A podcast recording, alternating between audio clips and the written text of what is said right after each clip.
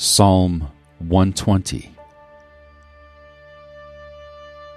In my distress I cried to Yahweh. He answered me. Deliver my soul, Yahweh, from lying lips, from a deceitful tongue. What will be given to you, and what will be done more to you, you deceitful tongue? Sharp arrows of the mighty with coals of juniper.